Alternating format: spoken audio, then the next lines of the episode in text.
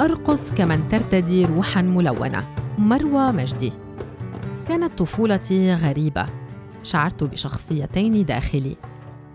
الأولى لفتاة تلتف بالعادية. يزينها المألوف يغريها السمع وتجذبها الطاعة. فلم أكن أحب الملابس الجينز رغم شراء أمي الدائم لها. فور ارتدائها تيبس جسدي. سمعته يسبني. يستغيث بي لأحرره من ضيقها وأنتشله من سجنها. أما الثانية تريد كسر النمطية والتحرر من التقليدية. ذات يوم باغتت عيني ملابس من بعيد كانت جيبونة قصيرة بيضاء وبلوزة مثلها. حليبية اللون وجوربا وحذاء كالثلج النقي. لم أشعر بنفسي إلا وأنا داخلها. كنت ملكة على عرشها. فأنا خلقت بالرينة والباليه خلق لي. نظرت أمامي كأنني أعرف وجهتي. نقطة واحدة ركزت عليها.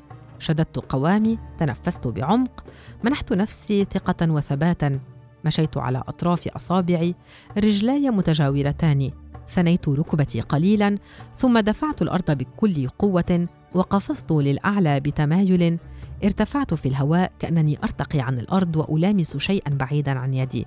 شعرت كأنني طائر محلق في السماء رجلاي لا تلمسان الأرض بل تلامسان السحاب. كنت أشعر بالتخفف في الهواء مع كل تمايل وحركة تخففت حتى أصبحت ريشة تحملني الرياح. وقتها شعرت بنشوة لم أتذوقها من قبل تشبه إحساس الطيران. في المناسبات العائلية أشعر بالتخشب إن طلب مني أحدهم الرقص. لم أخلق له لكنني خلقت لتذوق هذا الفن الذي يحول الفرحة إلى حركات إيقاعية ملموسة على الأرض. بإمكانك أن تبتسم فور رؤيتها. شعور بالليونة والتمايل خفة وحيوية ونشاط طاقة تندفع من قلب صاحبها إلى جسده.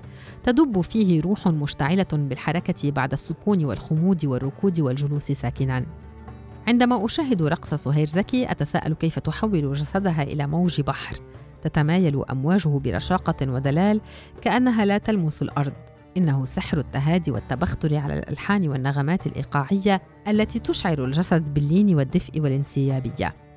حكت لي صديقتي ذات مرة أنها ذهبت إلى عرس خطيبها السابق لتبارك له. ذكرتني بنظرة ياسمين رئيس في فيلم فتاة المصنع لمحمد خان. إنها النظرة المتمايلة مع تمايل جسد هيام. كان الهدوء يتقافز من عينيها مع رقصها الرشيق كأنها تعلن تخففها وتحررها من حبها لصلاح الذي تنصل منها متحججا بأنها كانت نزوة عابرة في حياته. رقصت وقتها هيام بخفة في حركات انسيابية مع صوت منير في الخلفية. دنيا تدور مهما تدور ما هي بتدور سوائينا في عشتنا في ألمنا. ما بتنساش تداوينا. لينا الحب لينا قبل الجراح ما تدق بابنا. عندما أسمع محمد منير يغني ترقص أرقص غصب عني غصب عني غصب عني أرقص. ولا انهزام ولا انكسار ولا خوف ولا حلم نابت في الخلا في الخلا. علي صوتك بالغنى لسه الأماني ممكنة ممكنة. أشعر برغبة في الهروب من الدنيا الضيقة إلى البراح الواسع. العالم الرحب الذي أنا بالتأكيد مجرد ذرة صغيرة تسبح فيه. أدوس على أحزاني أركلها بعيدا إلى خارج حدود المجرة. ورغم أنني لا أجيد الرقص إلا أنني أجد جسدي يتمايل مع الأغنية تلقائيا كأنه يعلن رغبته هو الآخر في التخلص من الهموم والضغوط والأوجاع. يقول لي انطلقي تحرري عيشي. وحية قلبي وأفراحه وهناه في مساء وصباحه ما لقيت فرحان في الدنيا زي الفرحان بنجاحه. الأغنية التي غطت فيها نشوة الانتصار على صوت عبد الحليم لذة النجاح التي نشعر بها جميعا عند وصولنا لهدف طالما لهثنا سعيا وراءه. يغمرنا الفرح للدرجة التي تجعلنا نتراقص أمام الجميع كأننا نقول لم يكن الأمر سهلا لكننا فعلناها. لقد نجحنا.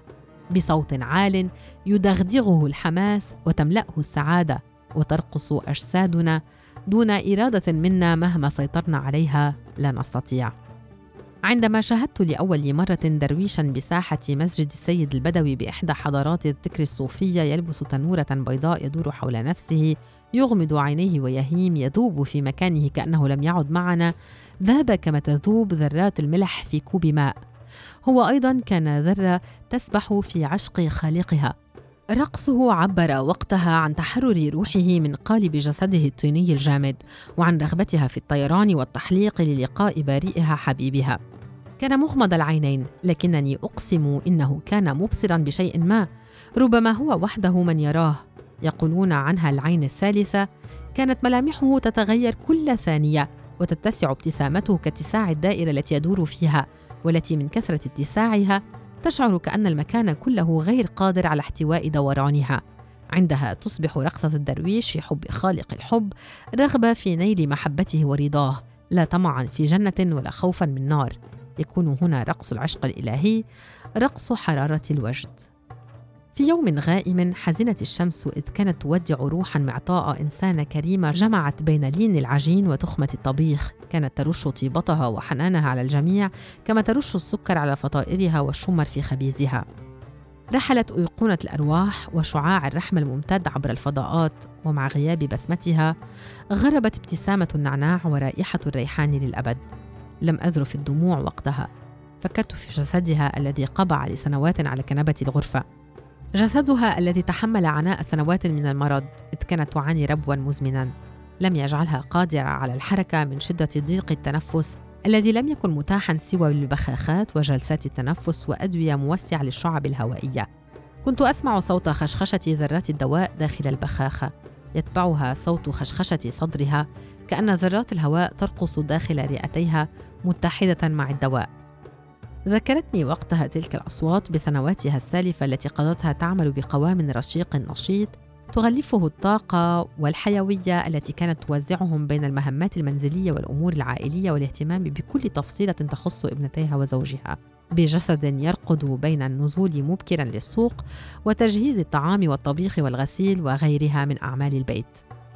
كانت تذكرني بالبطلات الرياضيات في عروض الأولمبيات وهن يركضن لنيل الجائزة. بينما هي كانت تلهث من أجل أسرتها بكل حب كنت أرى وقتها جسدها راقصا على حبال الأيام ليفوز بابتسامة رضا لأبنائه. عندما مرض ذلك الجسد فسكن ثم نزعت منه الروح فهمد. تخيلت روحها تعود أخيرا للرقص. تخلت عن الجمود والركود والسكون وركضت نحو هدف جديد. تمايلت في خفة وشفافية وصعدت إلى بارئها متبخترة متمايلة مطمئنة. تنظر إلينا من أعلى مبتسمة فلم يعد يسجن روحها مرض ولا تعب تحررت تماما كطير مكانه السماء للارض